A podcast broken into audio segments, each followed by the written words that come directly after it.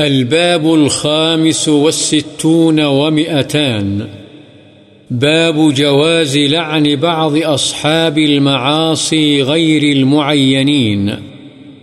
معین نام لیے بغیر معاصی کے مرتکبین پر لعنت کرنے کے جائز ہونے کا بیان۔ ألا لعنة الله على الظالمين؟ اللہ تعالی نے فرمایا خبردار ظالموں پر اللہ کی لعنت ہے۔ فأذن مؤذن بينهم اللعنة الله على الظالمين۔ نیز اللہ تعالی نے فرمایا چنانچہ ان کے درمیان ایک اعلان کرنے والا اعلان کرے گا کہ ظالموں پر اللہ کی لعنت ہے۔ وثبت في الصحيح أن رسول الله صلى الله عليه وسلم قال لعن الله الواصلة والمستوصلة. وأنه قال لعن الله آكل الربا. وأنه لعن المصورين. وأنه قال لعن الله من غير منار الأرض، أي حدودها.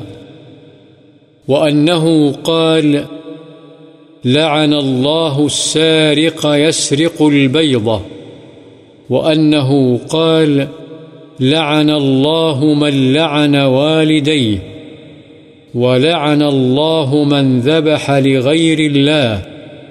وأنه قال من أحدث فيها حدثا أو آوى محدثا فعليه لعنة الله والملائكة والناس أجمعين وأنه قال اللهم العن رعلا وذكوان وعصية عصوا الله ورسوله وهذه ثلاث قبائل من العرب وأنه قال لعن الله اليهود اتخذوا قبور أنبيائهم مساجد. وأنه لعن المتشبهين من الرجال بالنساء. والمتشبهات من النساء بالرجال. وجميع هذه الألفاظ في الصحيح. بعضها في صحيحي البخاري ومسلم ومسلم وبعضها في أحدهما. وإنما قصدت الاختصار بالإشارة إليها، وسأذكر معظمها في أبوابها من هذا الكتاب إن شاء الله تعالى. اور صحیح یعنی بخاری و مسلم میں ثابت ہے کہ رسول اللہ صلی اللہ علیہ وسلم نے فرمایا اس عورت پر اللہ کی لعنت ہے جو دوسروں کے بال اپنے بالوں کے ساتھ ملائے اور اس پر بھی جو کسی دوسری عورت سے بال ملوائے یعنی جڑوائے۔ اور آپ صلی اللہ علیہ وسلم نے فرمایا، اللہ تعالی سود خور پر لعنت فرمائے۔ نیز آپ نے تصویر بنانے والوں پر لعنت فرمائی۔ اور آپ صلی اللہ علیہ وسلم نے فرمایا، اللہ تعالی اس شخص پر لعنت کرے جو زمین کی حدوں میں رد و بدل کرے۔ اور فرمایا، اللہ تعالی چور پر لعنت کرے جو انڈے کی چوری کرتا ہے۔ اور فرمایا، اللہ تعالی اس شخص پر لعنت کرے جو اپنے ماں باپ پر لعن طعن کرے۔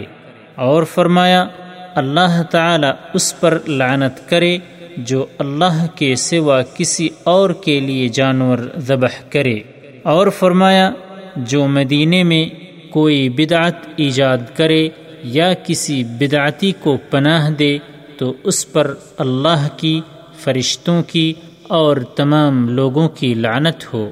اور فرمایا، اے اللہ، رعل زکوان اور عصیہ قبیلوں پر لعنت فرما۔ انہوں نے اللہ اور اس کے رسول کی نافرمانی کی۔ یہ تینوں عرب کے قبیلے ہیں۔ اور آپ صلی اللہ علیہ وسلم نے فرمایا، اللہ تعالی یہودیوں پر لعنت کرے۔ انہوں نے اپنے پیغمبروں کی قبروں کو عبادت گاہ بنا لیا۔ اور آپ نے ان مردوں پر لعنت کی۔ جو عورتوں کی مشابہت اختیار کرتے ہیں اور ان عورتوں پر بھی لعنت کی جو مردوں کی مشابہت اختیار کرتی ہیں۔